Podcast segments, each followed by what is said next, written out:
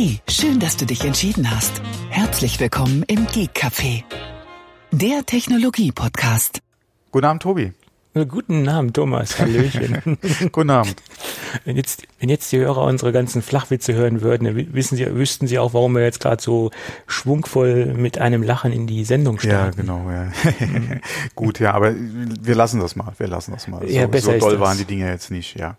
Ähm, ich hatte eben schon angedroht, äh, bevor wir angefangen haben, dass wir mit einer Servicemeldung anfangen.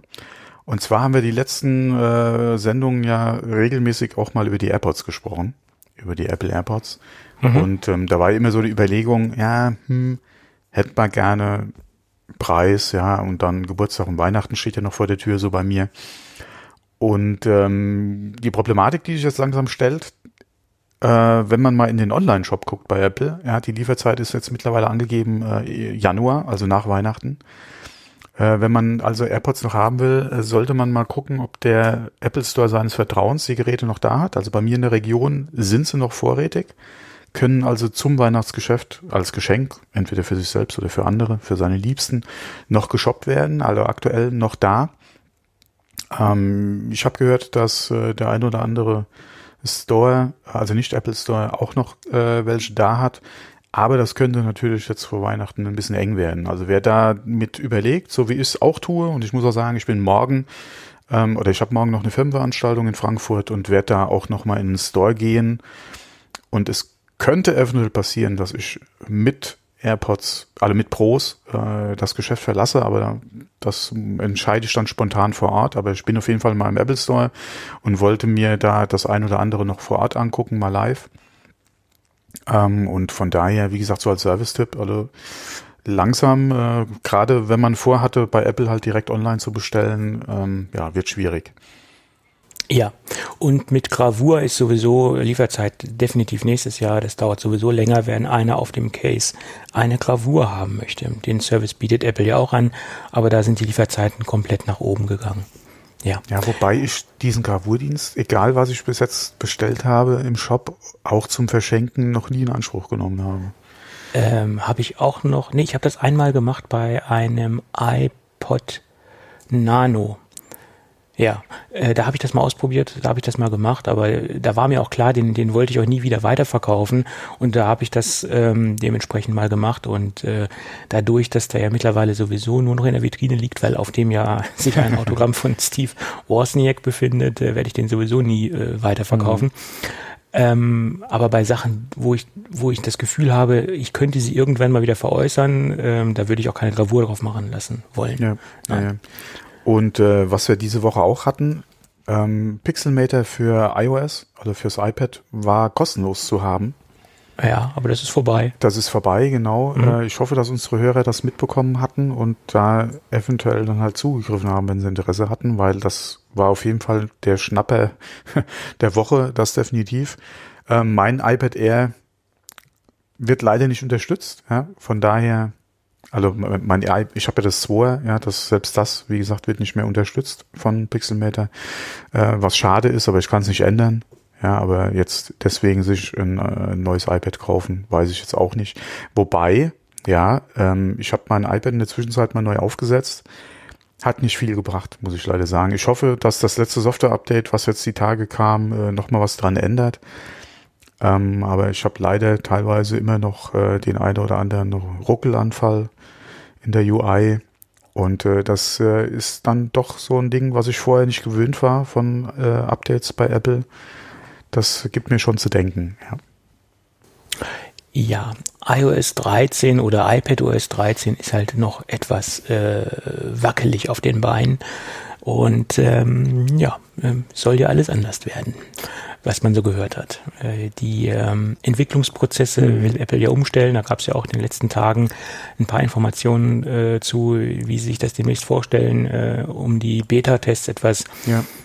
äh, produktiver oder besser effektiver ablaufen zu lassen, gab es da ja einige Informationen. Ne? Ja, ich auch gerade wie diese Daily Builds intern Genau. äh, gehandhabt werden. Ja, da soll sich ein Ja. bisschen was ändern, was hoffentlich dann auch auf die Qualität des äh, oder der der Releases dann durchschaut. Man kann es nur hoffen, ja, weil wie gesagt 13 war ja wirklich so ein bumpy Start, auch mit den Updates, die ja sehr schnell noch nachgeschoben wurden. Und wie gesagt, bei mir 13 äh, läuft absolut nicht rund auf dem iPad Air 2. Ja. ja. Ja, ich meine, vielleicht ist das Gerät auch einfach hardwaretechnisch so ein bisschen am Anschlag. Das ist natürlich äh, in, die, in, die, Jahre jetzt gekommen, klar. Ja. Äh, ich habe auch jetzt gerade äh, am Wochenende mal wieder mein iPad Mini, ja, der ersten Generation in den Fingern gehabt. Da ist ja die letzte Version, die unterstützt wurde, irgendwas 9. irgendwas. Äh, und das kannst du mittlerweile, das brauchst du nicht mehr rausholen, ja. Das macht echt keinen Spaß mehr, ja, das Gerät zu nutzen, muss man sagen, selbst surfen oder auch nur lesen drauf, dass ähm, wenn man andere Sachen gewohnt ist, macht das echt keinen Spaß mehr. Ja. Das kannst du vielleicht, ja. voraussetzt, dass die Spiele, für die sich irgendjemand interessiert, äh, da noch drauf laufen, ja, kannst du das vielleicht nochmal an irgendwie an jemanden durchreichen, aber selbst das, ja. Das kannst du als Media Player benutzen, irgendwo in dein Netzwerk hängen und über, über NES äh, Videos ablaufen lassen. Dafür wird das wohl noch ausreichen. Da, das, solche Dinge äh, könnte ich mir noch vorstellen, dass die noch gut funktionieren, aber das war's dann auch. Hm. Ja. Ja, aber Oder das ist als, ja jetzt, äh, das hat sein Geld ja aber auch schon, wie sagt man immer, so äh, schon lange verdient, ja. Also das ja, ist ja, da war ich ja lange, lange äh, sehr glücklich damit, ja. Ja, ist ein schönes Gerät, klar. Was aber auch übrigens äh, Spaß macht, ähm, äh, vielleicht noch mal so ein kleines Gaming-Ding, weil wir eben sowieso beim iPad waren. Ähm, ich bin ja mit meiner begrenzten Spielzeit, die ich habe, vor einigen Wochen hier, äh, nachdem das ja mit meiner äh, äh, mit meinem kleinen Augenmalheur vorbei war äh, und ich wieder anfangen konnte mit äh, mit äh, Zocken, ähm, bin ich ja voll eingestiegen äh, bei Destiny wieder, also bei Destiny 2. Und das ist mein exklusives Main Game äh, seit dieser Zeit und habe da, wie gesagt, so die die freie Zeit, die ich fürs Spielen habe, dann in das Spiel gesteckt. Und ähm, es gibt ja sehr schöne Third-Party-Apps dafür, unter anderem ja auch diesen Des Destiny Item Manager, mit dem er halt so seine ganzen Items, die man, äh, die einem an Loot äh, vorgesetzt werden im Spiel, ja dann äh, quasi extern und ohne äh, jetzt laufendes Spiel dann verwalten kann und äh, zwischen den einzelnen Charakteren oder auch dem, dem Lager quasi dann hin und her schieben kann. Und das auf dem iPad per Touch macht auch Laune, ja. Ähm, da kann ich nicht meckern, ja. Mhm, okay. Kann, also kann, wer Destiny spielt und hoffentlich dann auch DIM nutzt, wobei wer spielt Destiny und nutzt kein DIM, ja, würde ich mal sagen. Äh, der sollte, wenn er ein iPad hat, das mal ausprobieren. Oder auch gerne, äh, falls er äh, irgendwie wie, so ein Surface äh, hat von, von, äh, von Microsoft. Die haben ja auch, glaube ich, mittlerweile, oder die haben ja eh alle Touchscreen, glaube ich. Ja. Ähm, wäre auch eine Idee, klar. Äh, Fingerabdruck auf dem Bildschirm ist immer so eine Sache, aber äh, das macht schon Spaß, ja. Und ich bin da noch nicht mal selbst drauf gekommen, muss ich ehrlich sagen, weil ich hatte in einem Podcast äh, oder bei einem Twitch-Stream war es nur äh, gehört, dass einer von den Streamern gesagt hätte, äh, er hätte gerne Touchscreen-Bedienung für DIM und ich noch so, wo ist mein iPad? und hab's dann ausprobiert und ich so, ey, wunderbar, ja, funktioniert. okay. ja. Ja, und jetzt will man hier einen externen Monitor mit, mit äh, Touch-Oberfläche. Hm. Nur dafür. Nein, ja. äh, das jetzt nicht, aber ist schon okay. Nur, nur was halt dann beim iPad wieder ist, das Bildschirm ist halt relativ klein. Ja, du willst eigentlich schon mehr, mehr Bild haben, gerade auch bei DIM. Ja, aber ähm, ansonsten ist es schon ein, nettes Ding. Ja. Mhm. Okay. Ja. ja. Für dich jetzt vielleicht nicht so interessant, aber. Nö, ich weiß nicht mehr, was dem bedeutet, ehrlich gesagt. Ich ja, Destiny, ja wie gesagt, das steht für Destiny Item Manager. Ah, ja, ja gut, jetzt erschließt sich das natürlich. Ja. Klar, okay. okay. Ja, gut. Da, da, siehst du mal, äh, wie unbedarft ich äh, in der Spielewelt äh, unterwegs bin, ganz klar. Gut. Aber wir haben noch so ein paar kleine Nachträge, weil letzte Woche sind wir so ein bisschen durcheinander gekommen, äh, was man nun genau an den MacBook Pro an Bildschirm anschließen kann. Sind ich glaube, da haben wir durcheinander gekommen, weil da hatten wir doch, glaube ich, über die oder ah, okay, ich glaube, ich weiß, was du meinst mit meinst ja, durcheinander. Ja, ja, und ich, ich glaube, wir haben es letztendlich auch richtig gesagt, aber jetzt haben wir natürlich nochmal eine überprüfte Information. Man kann an dem Gerät zwei 6K-Displays 6K, anschließen. Genau. Oder viermal 4K-Displays. Und das ist jetzt die korrekte Information. Ich glaube, wir hätten das auch gesagt, aber wir waren uns nicht so hundertprozentig sicher. Ja, jetzt, wo du es angesprochen hast, ich bin mir nicht mehr sicher, ob wir von 4 oder 6K gesprochen haben. Mhm. Das, äh, ja, das Genau. Könnte eventuell gewesen sein, ja. Mhm. Mhm. Gut, und dann gibt's noch eine neue Information äh, beim Auseinandernehmen. Äh, bei iFixit äh, konnten sie feststellen, dass sich ein neuer Sensor in dem Gerät befindet.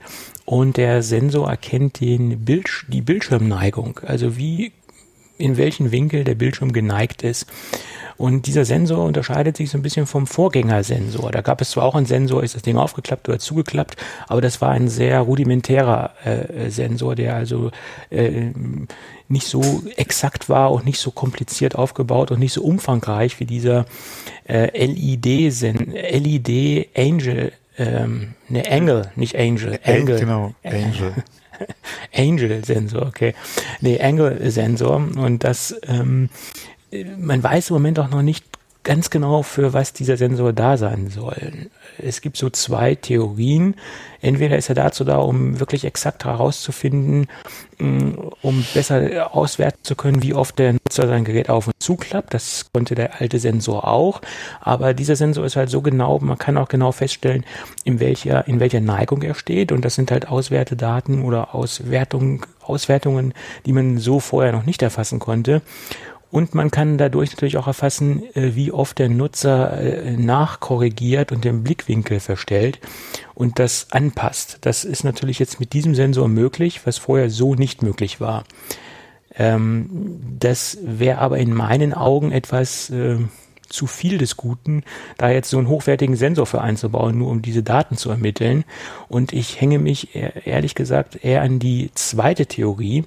Dieser Sensor ist für irgendein Feature gedacht, was bis jetzt noch gar nicht äh, vorhanden ist und was demnächst irgendwie kommen wird, also irgendein Software-Feature, was diesen Sensor voraussetzt. Und das ist meine Theorie, die ich auch irgendwo unterschreiben kann. Welches Feature sollte das sein und warum ja, hat man das ja Wi-Fi 6 bevor, äh, vorgezogen? das wäre so meine Frage. Also der Sensor klingt definitiv nach Overkill. Zumindest mal für den Einsatzzweck, den er aktuell hat. Genau. Ähm, ja, vielleicht war es auch äh, in der Menge, die sie gekauft haben, fast derselbe Preis. Keine Ahnung. Vielleicht ist es quasi nur eine konsequente Weiterentwicklung des äh, Vorgängermodells, also des Vorgängersensors. Mhm. Und sie haben sich beim aktuellen, aktuellen Modell be, bedient. Aber vielleicht ist ja irgendein Feature wirklich drin demnächst in macOS, wo wir beide nicht dran denken und wo iFixit auch noch, auch noch nicht dran gedacht hat, äh, was demnächst kommen wird. Kann alles sein. Keine Ahnung. So. Ja, vielleicht wollen sie auch anhand der Winkelstellung des Displays die Darstellung äh, optimieren. Also nicht nur über einen eventuellen Lichtsensor die Helligkeit regeln, sondern über den Blickwinkel, den du dann zum Display hättest, per Software äh, die Anzeige anpassen. Das wäre natürlich auch noch eine Möglichkeit. Eine andere Möglichkeit wäre natürlich, wenn du in die Richtung 3D-Display überlegst, ja, dass du da halt den Winkel zum Auge bestimmen könntest über die äh, eventuell über die EyeSight und dann halt den Winkel des des Sensors. Aber ein 3D-Display in einem MacBook sehe ich jetzt eigentlich noch nicht. Vor allem wird es das aktuelle, was verbaut ist, nicht sein. Ja, ähm, das über Software zu lösen wäre vielleicht auch noch mal eine Idee. Aber hm, gerüchteweise hat man da ja in die Richtung eigentlich noch nichts gehört. Ja. Ja, das mit der automatischen Bildschirmanpassung, vielleicht auch in Kombination mit dem Helligkeitssensor, den wir ja schon lange haben, den, mhm. den gibt es ja schon längere Zeit, dass das irgendwie eine Erweiterung äh, ist für die Bildschirmergonomie in, in irgendeiner äh, Weise möglich. Möglich. Ja, wie gesagt, das ist halt die Frage Blickwinkel. Ja, je nachdem, mhm. du hast ja, okay, mittlerweile die Displays, Blickwinkel, die sind ja relativ groß aufgestellt. Ja, du hast ja nicht mehr wie früher, du bist irgendwie, oder der Winkel ist ein bisschen zu groß, guckst von der Seite oder schräg aufs egal, schräg aufs Display drauf und äh, erkennst nur noch die Hälfte oder gar nichts mehr. Äh, das ist ja heute nicht mehr der Fall. Ähm, aber das vielleicht da irgendwo, andererseits, wer will denn mit einem halb, oder wer guckt denn auf ein halb zugeklapptes Display und will da auch noch irgendwie alles haarscharf oder farbgetreu dann, nee, wüsste alle, okay, jetzt gehe ich von mir wieder aus, aber ich sehe da groß keinen Anwendungsfall für, ja. Mhm. Naja gut, du veränderst ja manchmal auch ein wenig den, die, die Bildneigung. Wenn du jetzt irgendwo einen Lichteinfall hast oder mhm. irgendwo schlecht gucken kannst, dann verstellst du ja mal ein bisschen das, das Display. Also bei mir kommt das ab und zu mal vor, wenn ich jetzt irgendwo äh, unterwegs bin und ich habe irgendwo einen Lichteinfall, den ich ja, nicht haben will, dann ändere ich das mal. Reflexion oder sowas. Ja, ja. Mhm. genau. Und dann verändert man das halt schon. Und vielleicht, dass das irgendwie dann zusammenspielt mit der Bildschirmanpassung in irgendeiner Weise, dass dieser Sensor halt dafür da ist, könnte möglich sein. Ja. Naja, schauen wir mal. Interessant war es trotzdem, äh, was da alles ja, durchsteht. Klar, es, es, regt natürlich an. Ja. Was könnte das, äh, was könnte der Grund sein für dieser Sensor? Ja. Vielleicht ist es ja wirklich so ein Ding, der, der war lieferbar. ja, oder er war nicht viel was teurer und dann, okay, packen wir den rein. Mhm. Alles, alles ähm, im Rahmen der Möglichkeiten. Mhm. Mhm. Ja, und dann gibt's einen schönen Forums-Thread bei äh, MacRumors. Da beschweren sich einige MacBook Pro-Nutzer über äh, Lautsprecherprobleme speziell in Final Cut, wenn man die Möglichkeit nutzt, das Ganze vorzuspulen oder im Video hin und her zu spulen, dann gibt es Störgeräusche über die eingebauten Lautsprecher. Äh, das passiert meistens halt äh, laut diesem ganzen Thread, was man da lesen konnte, äh, wenn man halt nach vorne springt etc. oder halt im, Video skippt, was auch immer. Also ähm, das Ganze, äh, ja, wie gesagt, durch seine Timeline, durch seine Videotimeline scrollt, passiert auch bei einigen Multimedia-Playern oder bei, äh, ja, äh, wie QuickTime etc., da ist es auch aufgetreten. Benutzt man allerdings den Kopfhörerausgang oder benutzt einen Kopfhörer generell, sei es ein Klinkenkopfhörer oder sei es ein USB-Kopfhörer, äh, tritt dieses Phänomen nicht auf ähm, das sind im Moment die Ursachen. Ne, die Ursachen kennt man im Moment nicht. Ähm, aber ich hoffe mal, dass es keine Hardware ist und dass es nur irgendwo ein Softwareproblem ist. Äh, es betrifft auch nicht alle. Und heute habe ich gelesen, dass die äh, Mac and I Redaktion dieses Problem auch äh, reproduzieren konnte. Die haben bei ihrem Testgerät das Ganze auch ähm, äh, nachvollziehen können und wie gesagt den Fehler reproduzieren können. Ähm, ja, hoffentlich ist es kein äh, flächendeckender Hardwarefehler. Ja, schauen wir mal. Was natürlich auch wieder sehr schade wäre, weil sie ja gerade das Audiosystem auch so äh, hervorgehoben haben. Ja? Also ja. die Lautsprecher. Ja. Äh, und ähm, allerdings hatten wir in der Vergangenheit bei den 15 Zoll Geräten äh, also bei den Vorgängermodellen auch diese Probleme. Da gab es auch einige Modelle, die diese Probleme hatten. Also das hat sich ähm, jetzt wiederholt. Ähm, schauen wir mal, was da so bei rumkommt. Gut. Und dann hat Apple eine Pressemitteilung rausgehauen ähm, äh, von der Fertigung des neuen Mac Pro. Bin ich jetzt hier richtig? Ja. Ähm, genau, Apple hat eine direkte Pressemitteilung rausgehauen, ähm, zur, dass die Fertigung begonnen hat und dass sie in Texas, äh, nicht, ja, in Texas und Austin ähm, dementsprechend die Mac Pros produzieren und hat da so einen kleinen Insight gegeben, äh, wie die Fertigungsstätte aussieht, hat auch ein paar Bilder veröffentlicht ähm, und hat so ein paar Statements dazu abgegeben.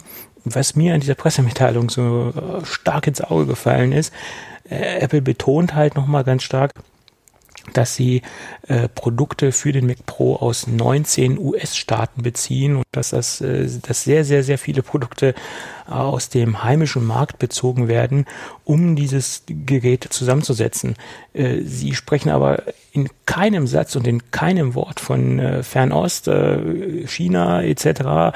Äh, da steht in dieser Pressemitteilung nichts drin. Da haben sie sich äh, nicht zu geäußert. Äh, war sehr interessant. Ja, äh, sie wollen halt dieses, äh, ja, äh, wie sagt man, äh, zusammengeschraubten Amerika, beziehungsweise Made in America halt mehr, ein bisschen mehr promoten. Äh, mhm. ich glaube, bei der Werkseröffnung äh, war ja auch der President anwesend, was er da schön für sich da, äh, oder bestanden ja, ja. hat, schön, schön für sich da äh, halt, oder sich äh, diese, dieses Ereignis anzueignen. Ähm. Er, er, er, haut ja da mächtig auf die Kacke.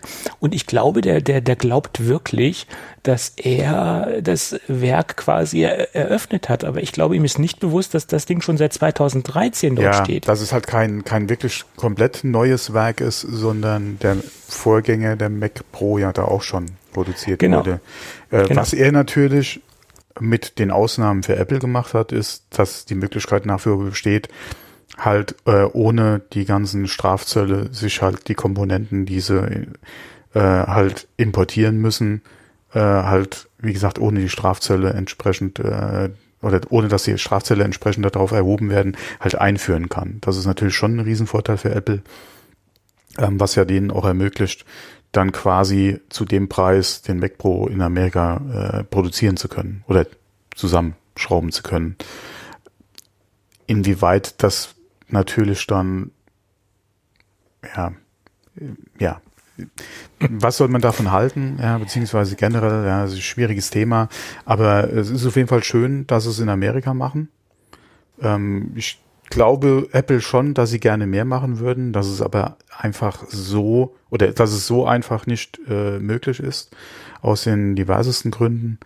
Ähm, man muss mal gucken, wie sich das halt in Zukunft alles noch eh entwickelt, ja. Ähm, wenn es äh, noch uninteressant werden sollte, muss sich irgendjemand was einfallen lassen, aber dann haben wir vielleicht auch wieder so Verhältnisse wie äh, mit unserem heißgeliebten äh, Trabi, ja.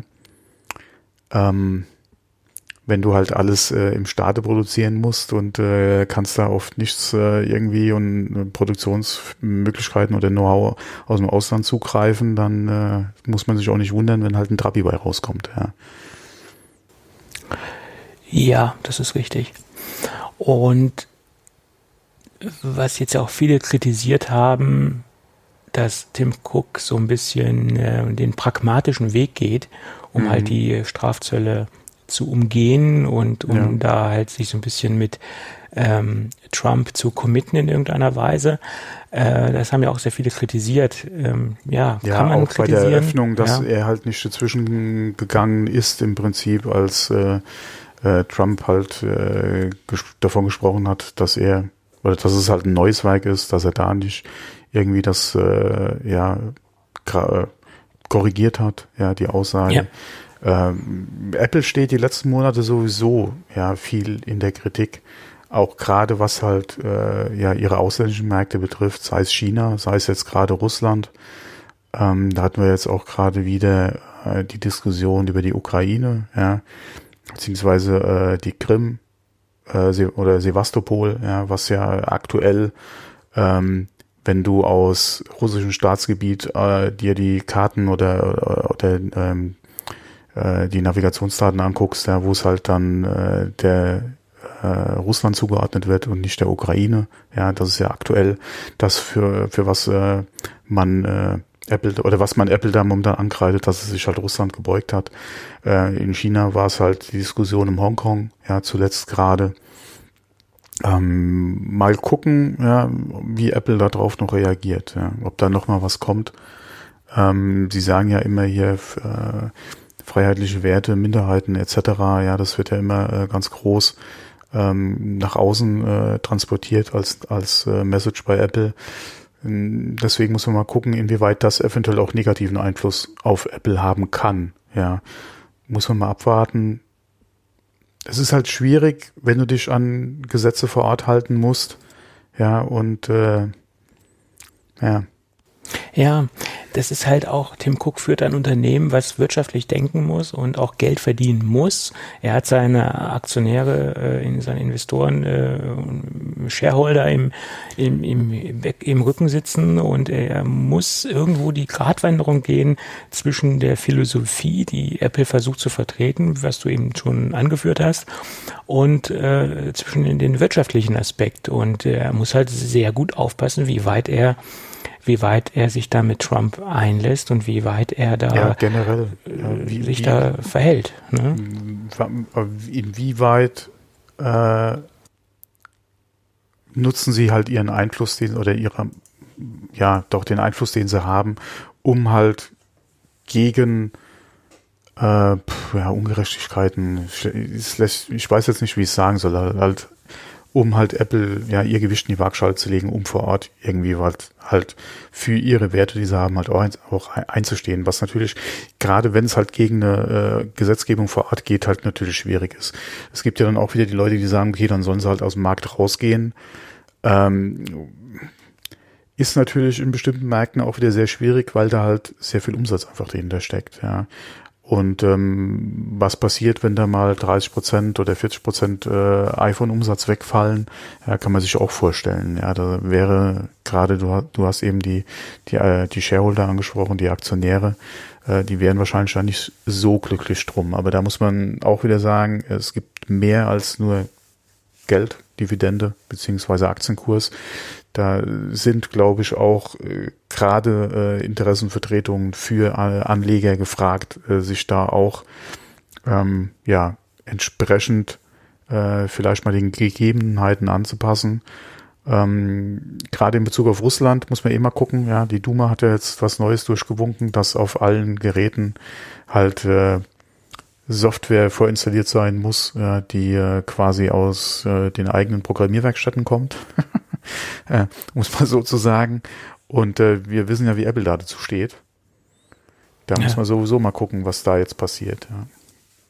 Ja, also Tim Cook geht, wie gesagt, im Moment die, eine Gratwanderung zwischen, zwischen den wirtschaftlichen Interessen und zwischen den, den Interessen oder zwischen, zwischen der Haltung, die Apple die ganzen Jahre eingenommen hat. Und das ist äh, auch nicht so einfach. Also in, in, der, in Tim Cooks Haut möchte ich jetzt im Moment nicht stecken. Äh, generell in, in Apples Schuhen ist es, der Markt ja. wird immer schwieriger, gerade wenn man mal guckt, die Diskussion in den letzten Jahren in Bezug auf äh, Verschlüsselungen. Ja, die ganzen Techniken, ja, Gesetzgebungen werden vorbereitet, äh, sind im Entstehen beziehungsweise liegen irgendwo vor und werden diskutiert. Äh, nicht nur in Amerika, Russland oder China, sondern bei uns ja auch. Ja, äh, alle wollen halt Zugriff auf äh, Threema, äh, WhatsApp beziehungsweise äh, iMessage. Ähm, da muss man mal gucken, wie sich das die nächsten Jahre noch entwickelt. Und wie gesagt, äh, Russland ist jetzt den Weg gegangen und hat gesagt, äh, wir müssen oder es muss in Zukunft was vorinstalliert sein an russischen Diensten. Mal gucken, äh, wie sich Apple dazu stellt. Äh, wenn sie das da so umsetzen sollten, ähm, kann man sich schon mal ausmalen, wer als nächstes alles anklopft. Ja. Ja, ganz, ganz klar. Und ich meine, wenn ich mir jetzt diese aktuelle Werbekampagne anschaue, die gerade im, im Fernsehen läuft von mhm. Apple, äh, wo am Schluss das äh, Schloss zugeht und äh, wo sie quasi dann nochmal so betonen, äh, wie sicher die Daten mhm. auf den Geräten sind und wie offensiv sie das Ganze nochmal gerade bewerben, äh, müssen sie nicht nur Lippenbekenntnisse, sondern sie müssen dann dementsprechend auch äh, das, was sie im Moment bieten, auch weiterhin halten können und auch weiterhin dazu stehen können. Und mhm. das ist gar nicht so einfach. Ja. Die ah, wird ah, ja. auf jeden Fall noch spannend die nächsten Jahre. Ja. ja. Schauen wir mal. Ja. Aber wie gesagt, wir haben die Pressemitteilung mal in den Shownotes verlinkt und äh, da kann man mal reinschauen. Und äh, naja, interessant. Gut, dann können wir vom Housekeeping in die Kurzmeldungen reingehen. Apple das, hat, das war schon ein bisschen mehr als Housekeeping. ja, erweitertes Housekeeping, ja, ja. Apple hat jetzt ein äh, Camera Case oder Smart Battery Case Smart, vorgestellt genau. für die mhm. für die aktuellen iPhones 11 und 11 Pro. Ähm, das ist jetzt auch nichts Neues. Das äh, war ja schon länger geleakt. Das Design lehnt sich natürlich, was heißt natürlich, es lehnt sich an die Vorgängermodelle an. Es ist nur eine Besonderheit dazugekommen. Wir haben jetzt eine physische äh, Kamerataste, äh, die nach meiner Meinung einen sehr großen Vorteil hat, egal, egal in welcher App oder ob ich mich in einem gesperrten Bildschirm befinde oder nicht. Ich kann sofort in die Kamera gehen und es löst sofort aus. Also es ist sehr, sehr, sehr schnell. Ähm, finde ich ganz äh, charmant, finde ich ganz gut. Ähm, da gab es viele äh, Berichte oder nicht Berichte, sondern viele Stimmen, die gesagt haben, ja, warum macht man das nicht in die anderen Cases auch mit rein? Das ist äh, ja schön und gut, geht aber in meinen Augen so nicht, weil die normalen Cases passiv sind und keine Verbindung zum Lightning Port haben. Und wie soll direkt eine Taste auslösen oder wie soll ich direkt eine Auslösung vornehmen können, wenn ich keine Verbindung habe zum Gerät? Und das ist nach meiner Meinung nur mit dem Smart Battery Case so im Moment äh, möglich, äh, weil das ja über den Lightning Port verbunden ist. Und deswegen haben sie das ausgenutzt und haben eine physische Kamerataste eingebaut. Ja.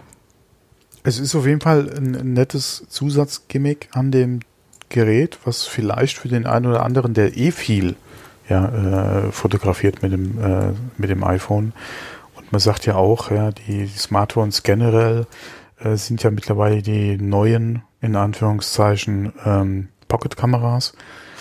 Von daher macht es definitiv Sinn. Ja, ich würde mir auch wünschen, ab und zu mal, dass wir da eine Taste am iPhone hätten, ja, oder dass man das zumindest mal in den Einstellungen äh, entsprechend einstellen könnte, was, dass man halt direkt äh, zur Kamera kommt.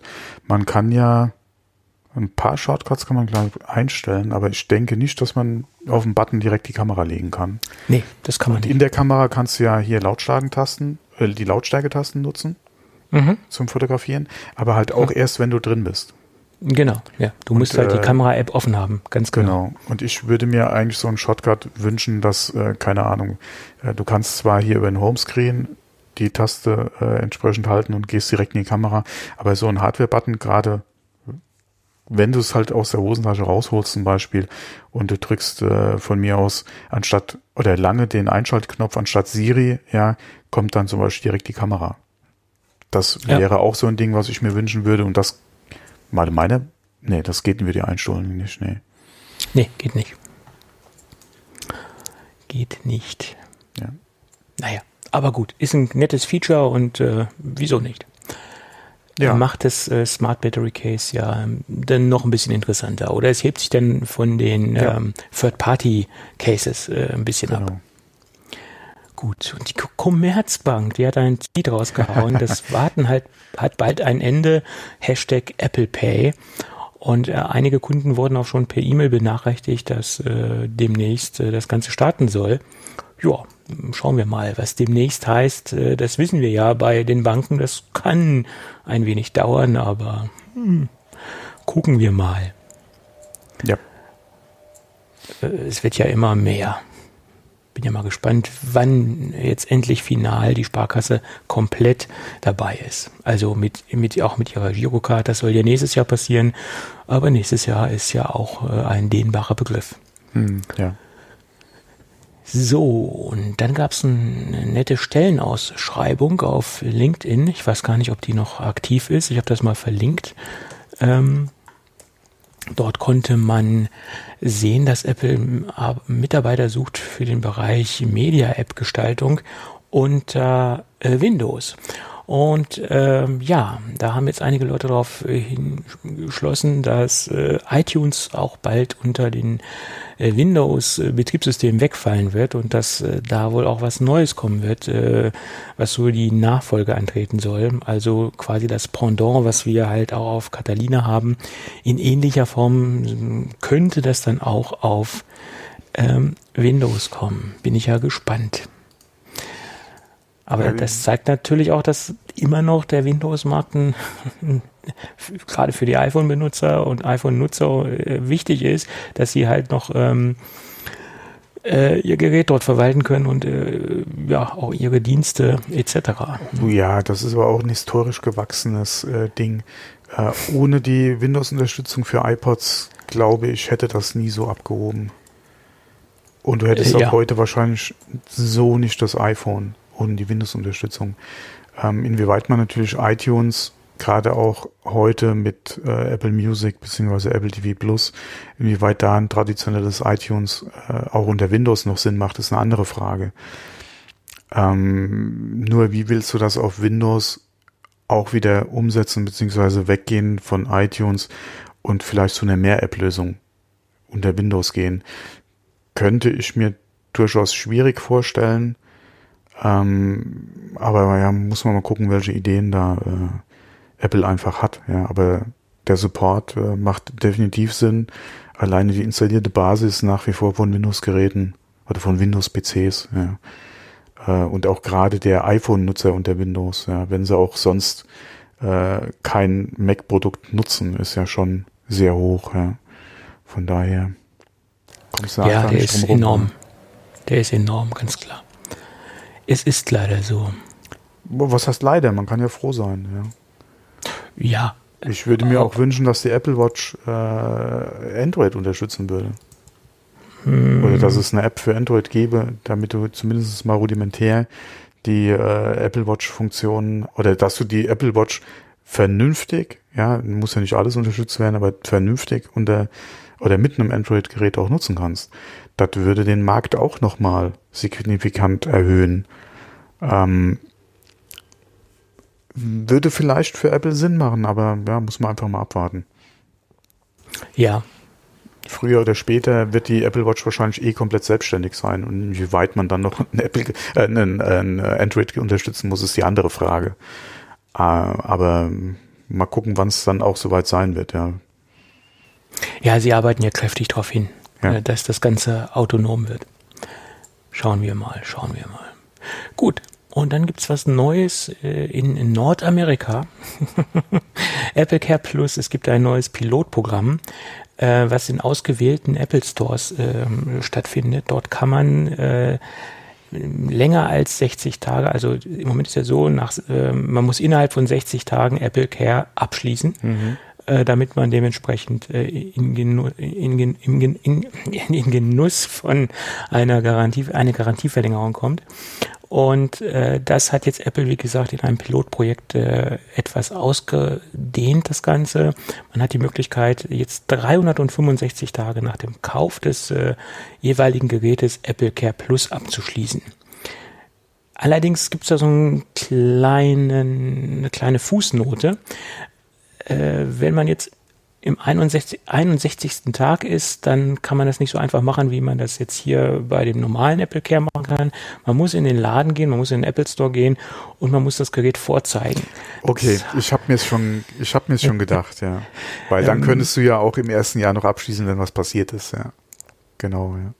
Ja, und mhm. man muss das Gerät vorzeigen. Der Mitarbeiter ah, ist richtig äh, so, ja schaut sich das Gerät an, mhm. er macht erstmal eine optische Prüfung und dann lässt mhm. er ein Diagnosetool rüberlaufen. Und wenn das alles gut gelaufen ist, dann hat man halt die Möglichkeit, äh, sein Gerät ähm, ja, mit einer längeren Garantie zu versehen. Ja. Was ja eigentlich von Apple-Seite aus auch Sinn macht, ja. Könntest du das nach wie vor so abschließen oder ohne äh, das Gerät halt äh, irgendwie auch mal zu zeigen, dass es noch ganz ist, abschließen, ja, mein Gott, da würde ich es auch erst machen, wenn mir das Ding runtergefallen ist, klar. ähm, ja, so ist es. Ja. Ähm, ich bin mal gespannt, ob sich das dann auch flächendeckend ausrollt und ob wir das dann auch später bei uns in Europa sehen werden oder ob das nur erstmal so eine Testgeschichte ist und ob sich dieser macht, Test halt äh, gar nicht. Ähm es macht durchaus Sinn. Ähm, bei meinem letzten Notebook-Kauf bei Apple hatte ich auch die Frist verpasst, weil ich es direkt im Laden nicht machen wollte, als ich es mir gekauft habe und habe dann, als ich dann es machen wollte, war die Frist rum. Ja, also es macht durchaus Sinn, ja, weil ich denke, es geht nicht nur mir so, sondern es gibt viele, die erstmal gerade weil es die Option gibt, es später noch abzuschließen, aus dem Laden rausgehen und es erstmal nicht machen und vielleicht dann erst wieder dran denken und die Frist ist rum. Ähm, also von daher denke ich mal, ist das auf jeden Fall ein Angebot, was sich durchaus rechnen kann. Inwieweit natürlich dann der Aufwand des Prüfens sich dann auch wieder rechnet, ähm, beziehungsweise je nachdem, wie hoch die Nachfrage danach wäre, äh, wie dann halt so im Store oder was im Store zusätzlich los wäre, ja, ist die andere Frage. Aber ich denke mal, als Angebot macht das für Apple durchaus Sinn. Und äh, wenn du da auch nochmal was nach 90, 120, ja, äh, oder 180 Tagen verkaufen kannst, ja, den Umsatz hast du auch wieder mitgenommen. Und wie bei jeder Versicherung, ja, der beste Fall ist ja, dass sie nie eintritt, ja. Es ja. ist eigentlich easy money, ja. Das ist richtig. Das ist richtig. Wobei auch mit der Regelung Selbstverschulden, ja, das ist ja auch nochmal so ein Ding. Ähm, aber wie gesagt, ich denke mal, aus äh, unternehmerischer Sicht macht das für Apple durchaus Sinn. Äh, es gibt ja auch Third-Party-Versicherungen, die du im Nachhinein noch abschließen kannst. Ähm, da gibt es ja auch einige, die da explizit Werbung dafür machen. Ich bin mal gespannt, ob jetzt hier um Weihnachten rum im Fernsehen auch wieder was läuft von diesen Versicher äh, Versicherungsanbietern. Äh, die machen daher, denke ich mal, auch den einen oder anderen Euro noch damit. Von daher, warum sollte Apple das nicht mitnehmen? Ja. Mhm, klar bietet sich an. Naja, wenn sich das, äh, wenn der Test gut lief und das Pilotprojekt gut äh, angenommen wird, ich denke, dann werden sie das ausrollen. Ja. keine Frage. Ja, das ist auch wieder so ein Feature, was du ja gerade mit Apple Plus dann auch wieder gut den Leuten verkaufen kannst. Ja. Mhm. Bis zu einem Jahr nach Kauf kannst du hier die, die äh, Apple Care Plus noch abschließen. Und äh, wie gesagt, gerade je nachdem, wie viel Geld du investiert hast, und äh, eventuell auch am Anfang überlegt hast, oh, ich bin vielleicht ein bisschen klamm oder so, ja, beziehungsweise das MacBook Pro 16 Zoll in maximaler Ausbaustufe, ja, reißt so ein Loch in mein Budget rein, dass ich mir erstmal Apple Care Plus nicht leisten kann, sondern muss die ersten zwei, drei Jobs mal abwarten, mhm. ja, die ich gemacht habe. Ähm, dann, äh, wie gesagt, kann das auch mal länger als 60 Tage dauern, ja. Das ist richtig. Ja, das machen ja, das machen ja viele äh, ja, wobei, wenn es dann bei dem Preis an Apple Care scheitern sollte, ja, dann weiß ich es auch nicht, ja, aber man weiß also es ja nicht, kann ja sein. Ein paar, also ich glaube auch erst so vier, fünf, sechs Wochen später äh, bei meinem 15er Apple Care abgeschlossen. Ich habe auch ein mhm. bisschen gewartet. Ja, ich hatte auch gewartet wie gesagt, ich habe halt nur meinen Termin damals verpasst gehabt, ja. Es ist auch nichts passiert, das muss ja auch, also wie gesagt, es ist ja auch nichts passiert, ja. Ich hätte eh keinen Garantiefall oder keine Garantieverlängerung in Anspruch nehmen müssen, ja. Mhm. Also habe ich da jetzt nichts verloren im Prinzip. Ähm, aber ich habe mich da zuerst schon geärgert, ja, dass die Frist halt rum war. Ja, wobei, wie hm. gesagt, es ging ja gut aus. Ja. ja. Gut, gut. Ja, noch eine Kurzmeldung. Äh, Johnny Ive ist jetzt von der mhm. Seite genommen worden bei Apple. Also das Profil taucht jetzt nicht mehr auf.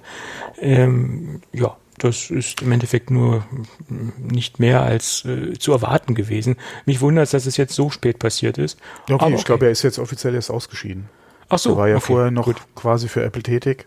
Ja, und ist jetzt, ich glaube, jetzt war der Stich, oder der Tag, ja, der Stichtag quasi, wo äh, sein, äh, also sein, offiziell halt äh, sein letzter Arbeitstag quasi. Ja. Mhm. Ja. Okay. Ähm, wobei man muss ja auch mal sagen, äh, klar, wir wissen, was Johnny Ive für Apple war oder, oder mhm. nach wie vor im Prinzip auch ist. Ähm, aber der hat sich ja die letzten Jahre so rar gemacht. Äh, du hast ihn ja auch kaum noch irgendwie mal in seinem Weißraum gesehen. ähm, von daher, ich denke, den meisten wird es nicht so bewusst sein, beziehungsweise auffallen, dass er nicht mehr da ist. Und bei den Apple Events, gerade bei den großen, denke ich mal, wird er sowieso eingeladen, ja, wird im Publikum sitzen, ja, da wirst du auch nicht viel verpassen äh, an Präsenz jetzt von Johnny. Und wie gesagt, pff, ansonsten, wo hast du den Groß noch irgendwo gesehen, ja, außer auf der Baustelle zum Apple Campus, ja. Ja, und ich glaube, das war ja auch in den letzten Jahren sein Steckenpferd, sich um das zu kümmern, um das ganze, ganze Gebäude zu kümmern. Ja, die, die Design auch so jenseits eines iPhones, ja. Genau. Und mhm. ich glaube, das hat ihm auch sehr viel Spaß gemacht, ganz keine Frage. Da konnte er sich austoben. Hat ja auch genug Fläche dazu. ja. Wobei, was in, immer interessant ist, wenn du alte, alte Bilder von Johnny Ive siehst und dann so Bilder aus den letzten Jahren. Das ist eine Transformation, was er durchgemacht hat. Oder auch so die ersten Produktvideos mit ihm, ja. Ja, er hat sich ein bisschen körperlich verändert, ja. Der hat sich enorm verändert, ja, zu damals. Äh, ja, er hat ein bisschen mehr Schwungmasse aufgenommen. Oder, oder, ja. ja. Aber mein Gott, das ist halt so im Alter, ne? Der ist ja auch nicht mehr der Jüngste. Und dann gibt es eine lustige Auktion, äh, falls jemand noch ein bisschen Geld über hat und äh, in, ähm, in nette Apple-Dinge investieren möchte aus der Vergangenheit. Der hat die Möglichkeit, eine dreieinhalb Zoll Floppy-Disk zu ersteigern mit der Unterschrift von Steve Jobs. Äh, die Firma oder das Auktionshaus PR Auktion, die spezialisieren sich oder haben sich auf solche Dinge spezialisiert, äh, speziell um das Thema ähm, IT, historische IT, Retro-IT oder auch solche Dinge, ja, wie halt diese Diskette mit einem Autogramm. Letztens haben sie, glaube ich, auch ein, äh, eine Beschreibung, Manual mit, mit Steve Jobs äh, Unterschrift versteigert. Das hat ähnlich viel äh, an Geld gebracht. Ähm, sie taxieren das Ganze oder sie erwarten 7500 US-Dollar. Wo ich das letzte Mal drauf geguckt habe, waren es 5000 US-Dollar. Also ist jetzt noch nicht so ganz da, wo sie es gerne hätten. Aber wer eine Diskette haben möchte, eine Original-Diskette, keine Kopie mit den Systemtools äh, in der Version 6.0 ähm, und mit einer Unterschrift von Steve Jobs, der kann da mal loslegen. Ja, apropos, apropos, wer was haben möchte. Ich glaube, wir hätten da auch noch was. wir hätten auch noch was. Oh ja, das könnte auch etwas länger dauern in der in der Erklärung, weil das ganze Projekt hat ein wenig länger gedauert. Im Endeffekt hat es schon so lange gedauert, solange wir umgezogen sind von unserem Vorgängerprojekt äh, zum aktuellen Geek Café Projekt. Da seitdem ist diese ganze Geschichte in Planung und das zeigt, wie viel ähm, Energie und wie viel Herzblut äh, wir in dieses kleine Projekt gesteckt haben, weil es uns, denke ich, beide ein Anliegen ist, da was Ordentliches auf die, äh, wollte gerade sagen, auf die Straße zu bringen, nein, auf den Tisch zu bringen, äh, denn wir haben jetzt endlich eine Geek-Café-Tasse. Ja. Und ich finde, das Endprodukt kann sich sehen lassen, weil wir haben einen extrem starken Partner gefunden, der uns diese Tassen produziert. Es ist eine Porzellanmanufaktur ähm, die es mittlerweile seit 175 Jahren gibt. Das ist die Firma Kala. Die Firma Kala sitzt in Thüringen in der gleichnamigen Stadt und das ist, wie gesagt, die Firma Kala Porzellan. Die gibt es seit 175 Jahren und die haben dort ein doch sehr imposantes, ähm, imposante Porzellanfabrik. So, und äh, jetzt wollte ich noch ein paar Worte zu der eigentlichen Tasse verlieren und dann noch zum Schluss noch so ein paar Worte zu der Firma Kala, was äh, dahinter steht. Die Tasse, ähm, die wir uns ausgesucht haben, die unser Logo ähm, dementsprechend äh, ähm, äh, ziert, die ist äh, von der Entwicklung her und vom Design her was ganz Spezielles. Äh, die Tasse schimpft sich Café Sommelier und ähm, sie wurde gemeinsam mit äh, Kaffeespezialisten, mit, mit einer mit verschiedenen Kaffeeröstereien und mit Baristas und mit ähm, Kaffeemaschinenherstellern entwickelt. Das heißt, an dieser Entwicklung sind verschiedene äh, Spezialisten aus dem Kaffeebereich äh, beteiligt gewesen und natürlich die äh, Chefdesignerin der Firma Kala, die gemeinsam diese Kaffee-Sommelier-Tasse entwickelt haben. Und das Besondere an dieser Tasse ist, dass äh, viele Faktoren dort halt eingeflossen sind, um das optimale und optimalen Kaffeegenuss ähm, äh, hervorheben zu können. Das bedeutet, die Tasse äh, ist von der Wandstärke äh, speziell, gestaltet. Die, die Innenform ist speziell gestaltet und auch die Größe der Tasse ist so optimiert, dass man aus einem Kaffee den optimalen Genuss herausholen kann. Und ähm, des Weiteren ist die Tasse an sich, also auch von dem Modell her, ähm, erstens mal auch ein Standardprodukt, was es bei Carla so auch zu kaufen gibt, ohne natürlich unser Gicafé-Logo. Ähm, also es ist auch so ein, ein Bestseller in dem Produkt oder in dem Portfolio von der Firma Carla. Und die Tasse oder das Tassendesign wurde mit ähm, äh, sechs Preisen ausgezeichnet. Da sind unter anderem so Preise dabei wie den Küchen Award Technik 2013. Dort haben sie den zweiten Platz belegt.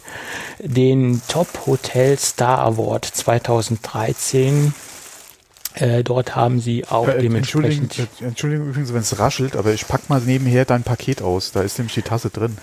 Ah, ja, weil gut. ich hatte es vor der Aufnahme nicht mehr geschafft, aber ich will sie mir jetzt live quasi unbedingt noch angucken wo wir schon drüber reden. Also oder du drüber redest. Audio-Unboxing. genau. Ja. Das Rascheln okay. ist, ist, das Auspacken der, Ta der, Tasse, ja. Und jetzt mhm. die Verpackung bitte. Ah. Gut, äh, das ist jetzt sehr, sehr, authentisch. Wir versuchen das jetzt hier quasi in Audioform reinzupacken. Oh, das sind zwei. Sehr schön. Vielen Dank. Ja, doppelt hält besser. Ähm, ja. Falls eine runterfällt. Nein, nein, das nicht. Aber wir sind ja auch zu zweit hier im Haushalt. Passt doch. Ja, wunderbar. Und dann hat die Tasse den Coffee Innovation äh, Preis auch äh, 2013 gewonnen. Also ich möchte jetzt hier nicht die ganzen äh, Designpreise aufzählen, weil es waren insgesamt sechs äh, Designpreise, die die Tasse gewonnen hat. Und das macht die Tasse so so besonders. Und äh, ich finde, äh, da haben wir doch einen, einen sehr schönen Partner gefunden, der uns die Tasse äh, quasi hier äh, so produziert, dass wir auch hinter dem Produkt stehen können, sowohl von der Wertigkeit des äh, Produktes als auch von der Präsentation der, des Logos und auch des Aufdrucks. Äh, ist das doch ein, ein sehr, sehr hochwertiges Produkt. Und wir mussten ja auch quasi nochmal so eine Schippe drauflegen. Bei unserem Vorgängerprojekt hatten wir auch schon ein, ein sehr hochwertiges äh, äh Produkt äh, als, als Tasse. Und das wollten wir jetzt noch ein bisschen steigern. Weil im Endeffekt ist es ja immer sehr einfach, äh, zu irgendeiner Online-Bude zu gehen, ihn als Logo zu schicken und dann irgendwann in ein paar Tagen so ein, so ein äh, relativ günstig bedrucktes Tässchen zu bekommen.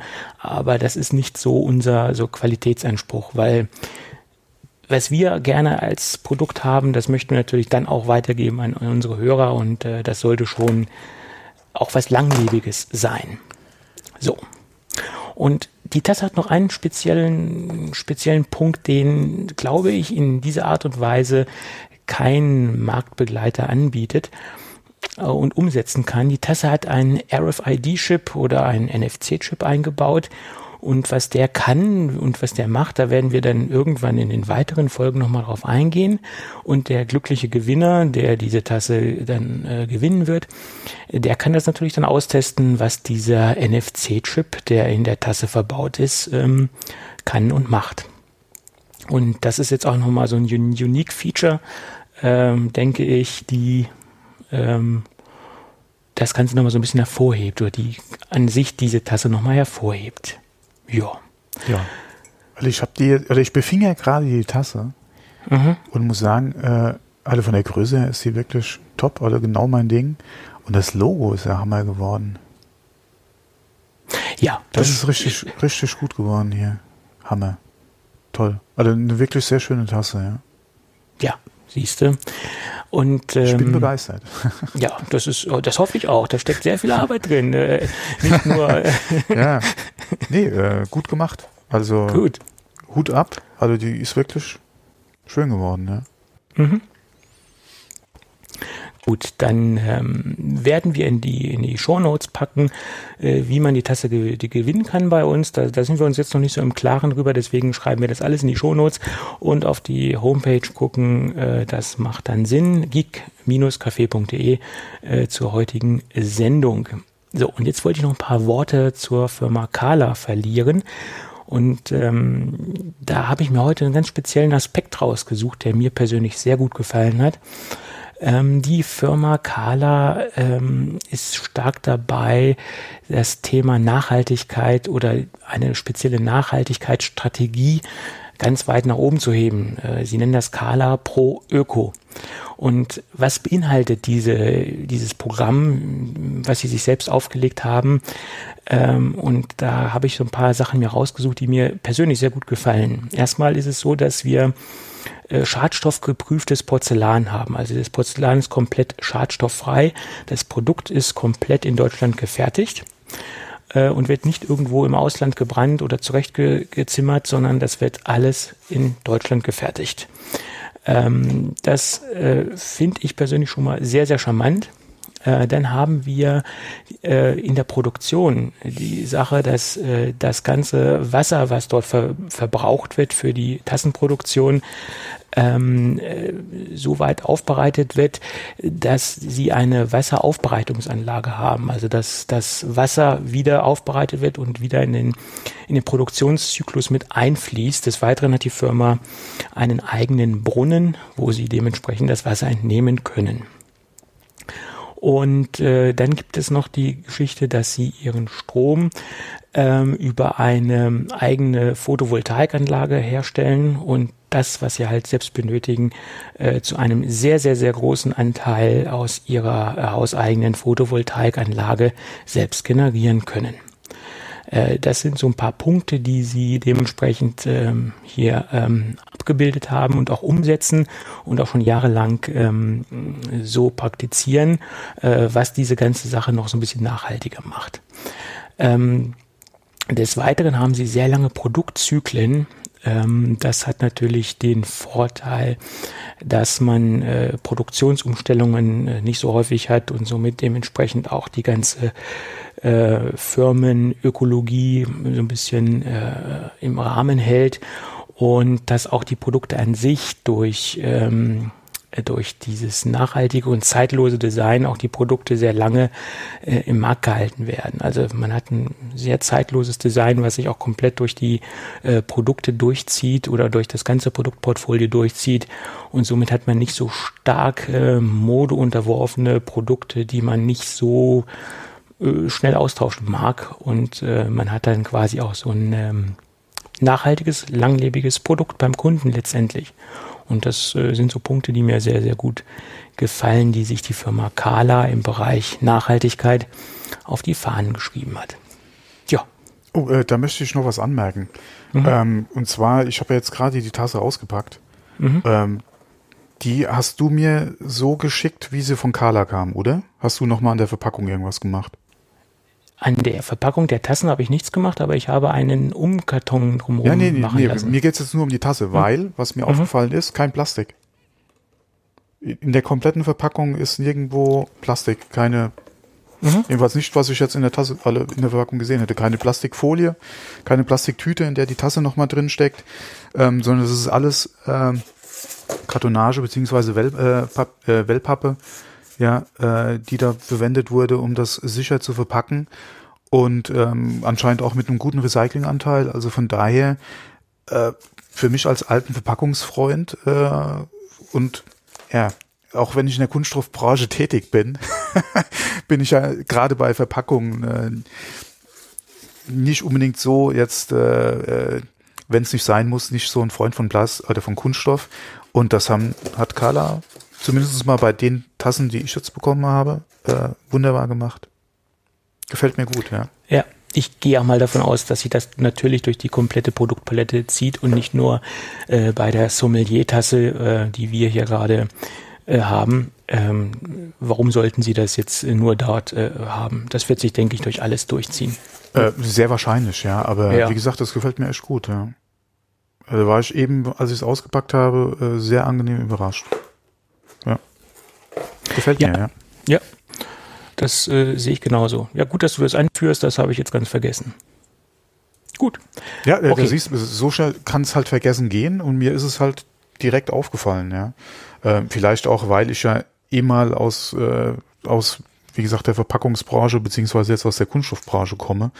Aber mir ist das direkt aufgefallen und das ist ja auch so ein Ding, was ich gerne sehe, dass halt bei so Sachen halt nicht unbedingt jetzt, wo es nicht sein muss, halt kein Kunststoff verwendet wird. Wie gesagt, okay, ich verkaufe Kunststoff, ja, aber es ist ja trotzdem so ein, ja, so ein Ding, ja, so eine Herzensangelegenheit, äh, wo, wie gesagt, wo es halt nicht sein muss unbedingt, ja, äh, kann man ja durchaus auch alternative Möglichkeiten einsetzen und äh, das haben sie wirklich schön gemacht, ja. Mhm. Gefällt mir.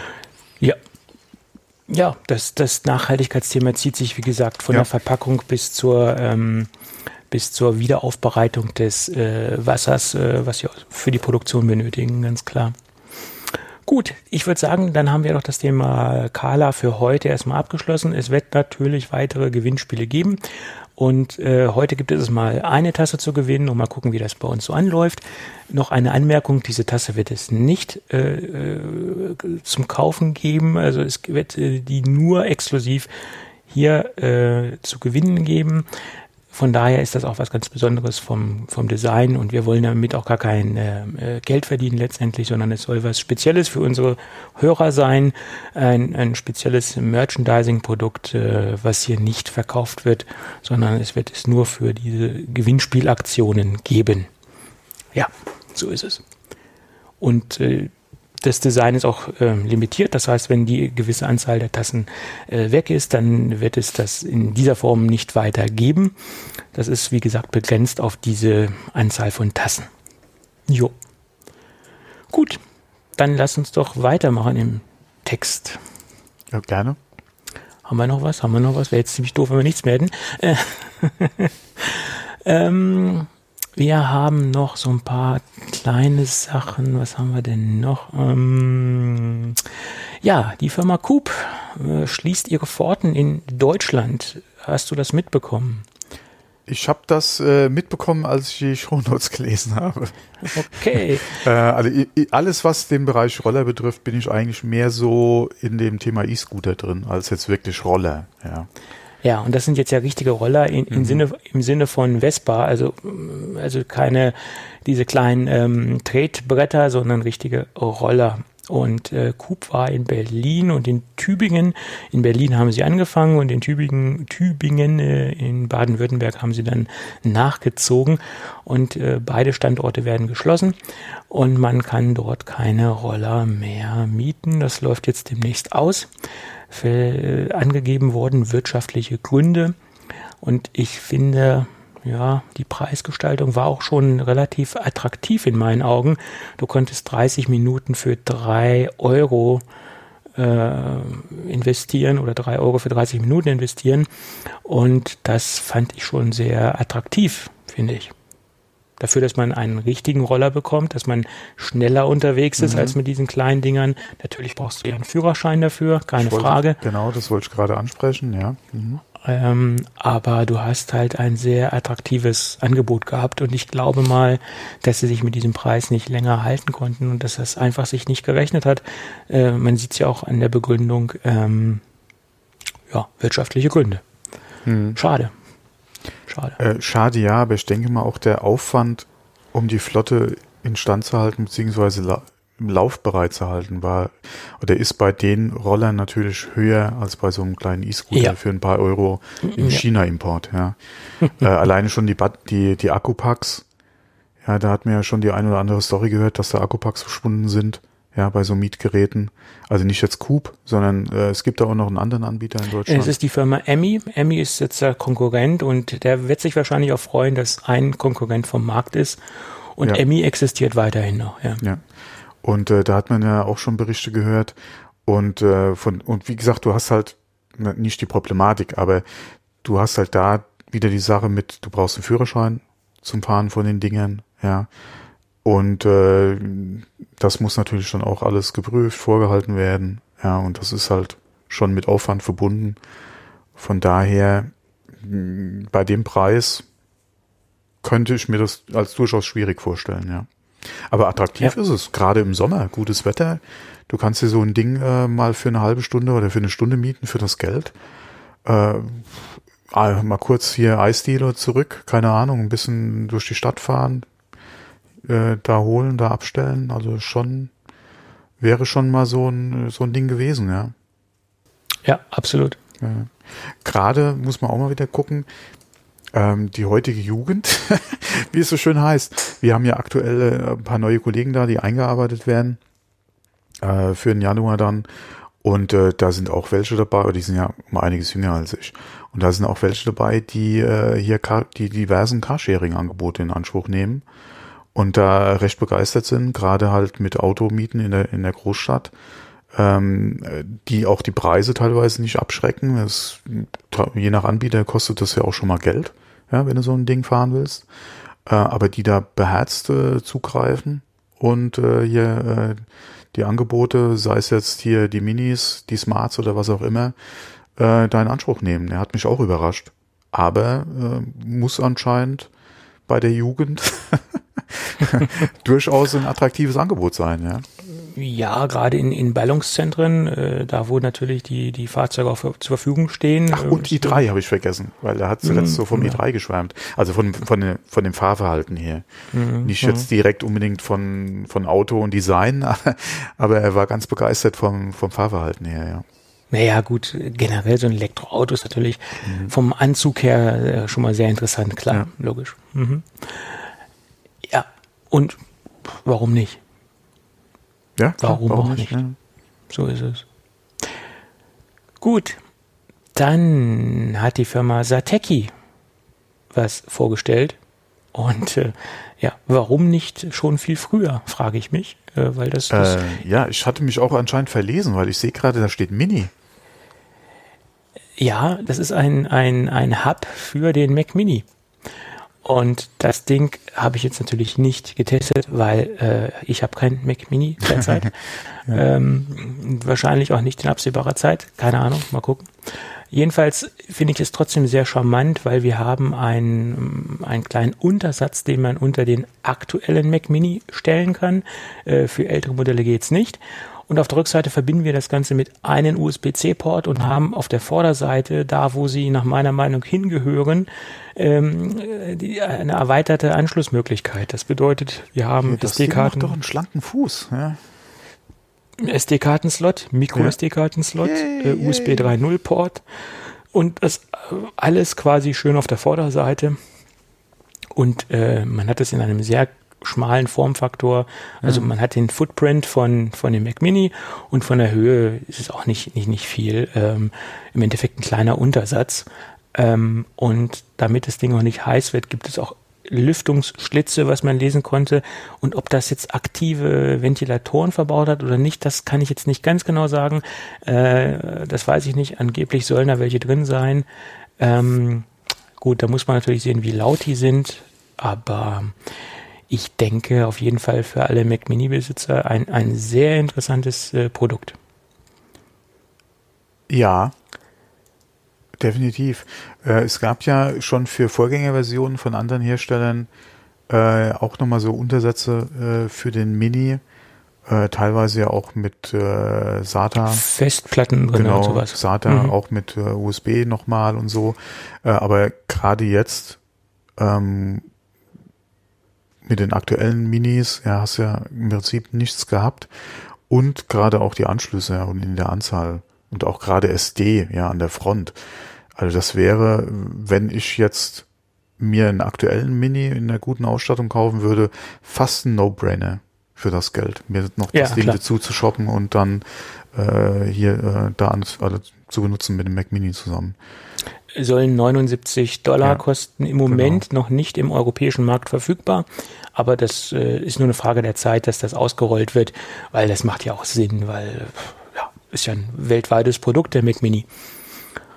Äh, ja, ja, vor allem, du hast deine USB 3.0 Anschlüsse, du hast nochmal den Klinke vorne, ja, also das Ding bietet im Prinzip alles an der Front, äh, wo es hingehört, ja. Absolut, absolut. Ja. Ja, wollen wir das fast mit dem Cybertruck noch aufmachen? Äh, wir können es gerne aufmachen. äh, ich habe es jetzt so nicht verfolgt, weil das Fahrzeug für mich nicht interessant ist. Ja, mhm. vom Anwendungsfall her und auch vom Design her. Ähm, aber es war natürlich schon äh, eine recht lustige Veranstaltung. Ja. Es war eine lustige Veranstaltung und äh, ich, ich sag mal so, ähm, wir haben ein, ein, ein Pickup, der quasi etwas stark futuristisch aussieht. Mhm. Äh, sagen wir es mal ganz vorsichtig. Äh, wir haben eine Motorisierungsvarianten, äh, eine Auswahl von Motoren, sagen wir es so, von einem Single-Motor, einem Double und einem Tri-Motor. Und logischerweise, wenn man drei Motoren wählt, ist man natürlich auch vom Preis her in der Oberklasse unterwegs, äh, ganz klar. Aber wir haben eine wahnsinnige Leistung. Die Frage ist, ob man diese Leistung in Form von Beschleunigung bei einem Truck braucht, äh, also bei einem Pickup sondern da braucht man ja wohl eher die, die Leistung der, der, die Zugkraft und die haben mhm. sie auch demonstriert, indem sie einen relativ starken äh, Standard Benziner genommen haben und auf der anderen Seite den Cybertruck hingestellt haben und äh, der Cybertruck hat den quasi den, den, ähm, den konventionellen Truck äh, weggezogen und der kam nicht gegen einen, obwohl er voll Power gegeben hat. Gut, war natürlich eine Demo mhm. äh, und da werden sie natürlich auch so einen Truck gewählt haben, der definitiv ihm auch äh, unterlegen ist. Ich gehe mal davon aus, dass es auch wahnsinnig große Trucks gibt, die auch den äh, Cybertruck äh, wegziehen können. Äh, aber trotzdem war es beeindruckend. Das Ding ist von der, ja, von der Qualität des Metalls her soll das Ding kugelsicher sein. Äh, das Ding ist nicht lackiert, das ist das äh, blanke Edelstahl und äh, ist, äh, An was hat dich das erinnert? Äh, zurück in die Zukunft. An den DeLorean, genau. Genau, an den DeLorean. Ja. Und sie haben da in der Demo äh, auf dem Ding drauf rumgehämmert. Das hat auch noch gut funktioniert, äh, bis sie zu dem Punkt gekommen sind, wo sie die Stabilität der Scheibe äh, präsentieren wollten. Das hat im ersten Teil auch noch gut funktioniert. Da haben sie die Scheibe aufgespannt, also das war, glaube ich, eine Windschutzscheibe, und haben dann von oben eine Stahlkugel drauf fallen lassen. Und das hat auch äh, gehalten, super, Demo gut. Und dann kam der, ich glaube, der Designer und äh, stand dann neben äh, Elon Musk und hat dann Stahlkugeln drauf geworfen. Und da ist dann die Scheibe zersplittert. Die Seitenscheibe, die Seitenscheibe des Fahrers. Und dann hat äh, er gesagt, ob er dann auf die hintere Scheibe auch nochmal was draufschmeißen sollte. Und, ja, ja, mach mal. Ja, da ist dann auch zersplittert. Und dann hat Elon Musk gesagt, naja gut, da haben wir ja wenigstens noch was wir, äh, woran wir noch arbeiten können oder was wir verbessern können. Äh, hat das dann so ein bisschen, ähm, tja, so hingenommen, sagen wir es mal so. Aber immerhin, diese, dieser Ausschnitt wurde in der Tagesschau gezeigt und es, es wurde Ja, das ist halt auch so wieder so ein, so ein Demo-Fail. Äh, wobei, ist, die, die ist nur gesplittert, die ist hier nicht irgendwie in tausend Stücke und Nee, zu nee, Boden. ist ja Sicherheitsglas, die Genau, quasi dann ja. nur äh, gesplittert ist, Ja. aber trotzdem äh, sollte so nicht passieren. Also wenn, wenn der eine Artikel stimmt, den ich noch gelesen habe, die Tage oder danach, ähm, wurde Allen nahegelegt, diese Demo nicht live auf der Bühne zu machen. Ja, aber man hat die Tests vorher schon gemacht und hat auch mit den Scheiben, die man da verwendet hat, anscheinend vorher schon mehrere Tests gemacht und man führt ja das Splittern auf Mikrofrakturen zurück, die durch die Tests vorher entstanden sind. Und deswegen hatte ein Ingenieur anscheinend Allen nahegelegt, äh, wir machen die, oder wir sehen von der Demo ab, ja, äh, bei der Präsentation und äh, haben halt, wie gesagt, nahegelegt, das nicht zu tun. Und Allen hat dann gesagt, nö, wir machen's. Ja, ist halt eine schöne Demo. äh, und wir machen's und ja, okay, wie es halt so ist, kann auch mal was schiefgehen. Ja. Ja, äh, ist natürlich äh, gerade bei so einem Produkt, was als kugelsicher und auch äh, so beworben wird, natürlich ein bisschen blöd, dass dann die Scheibe splittert. Okay, kann man mit leben. Ähm, ich finde den Truck an sich äh, sehr polarisierend vom Design her äh, und er, er fällt definitiv auf und äh, es ist ein absolut äh, futuristisches Design, egal ob man es mag oder auch nicht. Äh, Sie heben sich von der bestehenden Produktpalette extrem ab. Äh, Man sieht keinerlei Verbindungen zu bisherigen ähm, Tesla-Modellen. Das ist ja, mhm. einmal das und B, wenn man mal bis jetzt die bisherige Tesla-Fahrzeuge sich anguckt, die haben sich vom Design her ja an traditionellen Fahrzeugen orientiert. Da war ja, also, nichts dabei, was gut, irgendwie das super Model futuristisch. X, das war ein bisschen was anderes mit diesen Schwebetüren oder Ja, diesen ja, okay, das ist ja wieder die Türen, aber von der, vom Design her war das ja, war es durchaus, Standard. äh, ja, so würde ich es jetzt nicht sagen, aber es war halt nichts außergewöhnlich, irgendwie futuristisches, äh, was halt aus dem Rahmen gefallen ist, wie jetzt das Cybertruck. Und der geht natürlich designtechnisch eine komplett andere Richtung als Tesla bisher. Ähm, ich denke, sie mussten was machen, aber ob man das jetzt so extrem machen muss, ich weiß es nicht, weil das Ding ist wirklich äh, Cyber. Ja. Also, das, ja. Hast du gesehen die äh, Lego-Reaktion? Nee, die habe ich nicht gesehen, nein. Lego hatte äh, sich äh, da getweet oder hatte einen Tweet in dem Ding und äh, jemand ist hingegangen und hat aus Lego anscheinend wirklich einen, einen Truck auch nachgebaut oder annähernd nachgebaut. Äh, sah auch sehr gut aus. Aber äh, te äh, Tesla sage ich schon, äh, Lego hatte da äh, sehr humoristischen Tweet rausgehauen. Ähm, fand ich sehr gelungen. Die sind da sehr schnell aufgesprungen. War schon okay, ja, kann man machen. Ja, es ist auf jeden Fall ein Fahrzeug, was sofort auffällt und Ja, äh, nicht irgendwo im Verkehr untergehen wird. Und man muss natürlich auch dazu sagen, es fehlen ja noch so ein paar Geschichten an dem, an dem Fahrzeug. Die Außenspiegel fehlen noch, die sie noch nicht wissen, wie sie sie umsetzen wollen. Mm, Achso, es- fehlen die noch? Ich habe gedacht, äh, ich habe äh, ja nur die Bilder und einen Teil vom Video gesehen. Ich habe schon gedacht, die würden da irgendwie halt über Kamerasystem äh, die Spiegel dann einfach irgendwie nach innen holen oder so. Ja, den Innenspiegel, den haben sie über ein Kamerasystem Ah, okay, äh, gelöst, aber so ein paar Sachen fehlen da wahrscheinlich noch, die noch nicht final sind an dem Produkt. Und die Frage ist natürlich auch, ähm, wird er wirklich eins zu eins so kommen, wie wir ihn jetzt sehen? Äh, das ist die Frage. Das, äh, Ich Ja. befürchte es.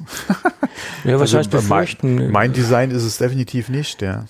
äh, ich meine, es ist natürlich auch eine sch- schwierige Aufgabe, das, das, ähm, ja, die Kategorie der, der Pickup-Trucks äh, komplett neu zu erfinden. Du hast halt diese Grundform und die haben halt wirklich sich äh, von, von allen äh, marktbegleitenden Designs komplett abgehoben. Ja. Das, das, das muss man denen jetzt wirklich neidlos ähm, zugestehen. Ob das jetzt ein ja, es gibt Leuten, denen gefällt das bestimmt sehr gut. Ja, äh, war das nicht sogar MKBHD, der äh, gesagt hat äh, oder ein Video gemacht hatte, warum er sich den jetzt kaufen wird? War das nicht? Er durfte ja auch Probe fahren. Auf seinem Kanal hat man ja auch gesehen, dass er schon mitgefahren ist. Also er durfte, glaube ich, nicht selber fahren, aber ein, ein Tesla-Mitarbeiter hat ihn durch die Gegend gechauffiert. Mhm. Äh, ja, mein Gott, es, äh, wird, ich glaube, es gibt mittlerweile schon 200.000 Vorbestellungen für dieses Ding. ja. äh, für Europa wahrscheinlich jetzt nicht unbedingt oh Mann, so das ideale Fahrzeug aufgrund der Größe. Aber da musst du auch mal gucken, da hat Tesla im Moment einigermaßen Ruhe, kämpft immer noch mit Produktionsproblemen beim Model 3 ja, oder erreicht da immer noch nicht ganz die Produktionszahlen, äh, wie sie eigentlich dieses Jahr geplant waren.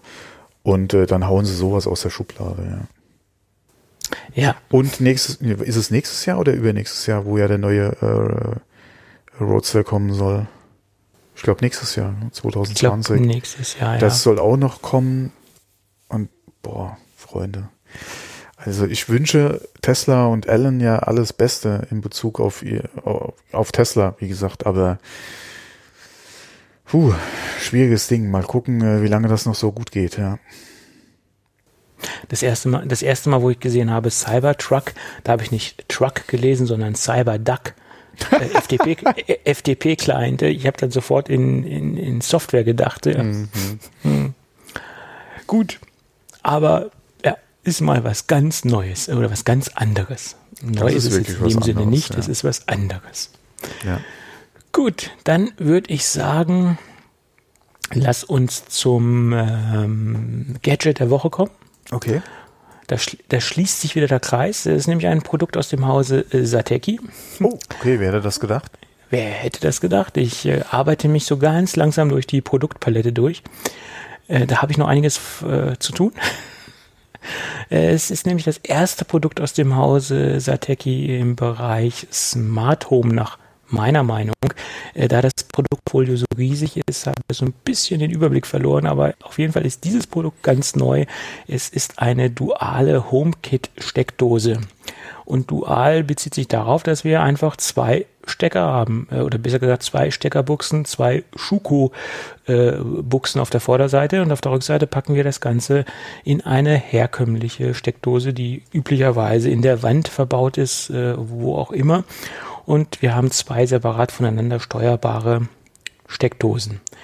Und äh, das Ganze ist HomeKit-kompatibel. Man braucht nicht die Sateki-App, um die Grundfunktionalität ähm, dieser Steckdose abbilden zu können. Das funktioniert alles mit dem HomeKit-Paket. Äh, üblicherweise über den Barcode, der auf der Steckdose aufgedruckt ist, scannt man das ein und das Ganze äh, fügt sich nahtlos in das HomeKit äh, äh, Ökosystem ein und das Ding funktioniert auch problemlos. Habe das jetzt ja schon längere Zeit äh, getestet, äh, läuft stabil, macht das, was es äh, tun soll. Ähm, wir haben auch noch auf der Oberseite äh, zwei Taster jeweils, wo wir dann auch noch äh, manuell äh, das Ganze betätigen können und das Ding ein- und ausschalten können oder besser gesagt die Geräte, die an der Steckdose sitzen, ein- und ausschalten können. Des Weiteren gibt es noch die Möglichkeit, wenn man die Sateki-App benutzt, dass wir eine Echtzeit ähm, äh, haben, oder was heißt keine Überwachung, sondern das, was da äh, an Strom durchfließt, messen können. Und somit können wir auch so ein bisschen äh, ein Monitoring äh, vornehmen, was da an, was die Geräte, die dort angeschlossen ähm, äh, sind, äh, verbrauchen. Und das finde ich auch ganz, ganz nett, kann man mal so ein bisschen ähm, Analyse betreiben, was man so für Stromfresser im Haushalt hat. Und das so ein bisschen äh, managen, wenn man natürlich immer mal wieder andere Geräte anschließt oder einfach mehrere Steckdosen kauft und somit so ein bisschen ein, ein Monitoring hat, was verbrauchen eigentlich meine Endgeräte. Ja. Da gibt es sonst nicht mehr viel zu sagen. Äh, sollte man auch nicht mehr, weil es ist eine simple gut funktionierende, äh, smart, smarte HomeKit-fähige Steckdose. Das Design ist schön eng zusammengefasst. Äh, ich glaube, kleiner konnte man es nicht äh, produzieren. Ähm, die Plastik- äh, oder die Kunst, Kunststoffqualität ist sehr hochwertig. Wir haben ja eine glossy Oberfläche also Piano White, wie man so schön sagt, und es fasst sich sehr wertig an, sehr, sehr gut, ja, macht einen guten Eindruck. Und wenn man sich den Preis anschaut von äh, 59,99 Euro, äh, ist es auch okay, weil man bekommt ja letztendlich zwei schaltbare Steckdosen. Und wenn man das durch zwei teilt, ist man pro bei 30 Euro. Und das bezahlt man auch bei äh, Single-Steckdosen bei anderen äh, marktbegleitenden Herstellern. Ja, von daher nach meiner Meinung ein rundes Produkt. Mhm. Okay. Gut. Wäre vielleicht was für unsere Weihnachtsbaumbeleuchtung. Ja, ja. Ja, dann würde ich sagen, dann haben wir es doch geschafft für heute, oder? Jawohl, sind wir am Ende. Oder hast du Schön. noch irgendwas äh, beizutragen? Nein. Nee, nein, nein. Gut, gut, gut, gut, gut. Dann haben wir es doch. Ja, wie gesagt, das, den Link zum Gewinnspiel packen wir dann in die äh, Shownotes äh, und äh, dann schauen wir mal, dass wir die erste Tasse und das Volk bekommen. Genau. Okay. Also, wenn alles gut geht, hören wir uns nächste Woche Jawohl. wieder. Hm? Okay. Tschüss. Dann tschüss.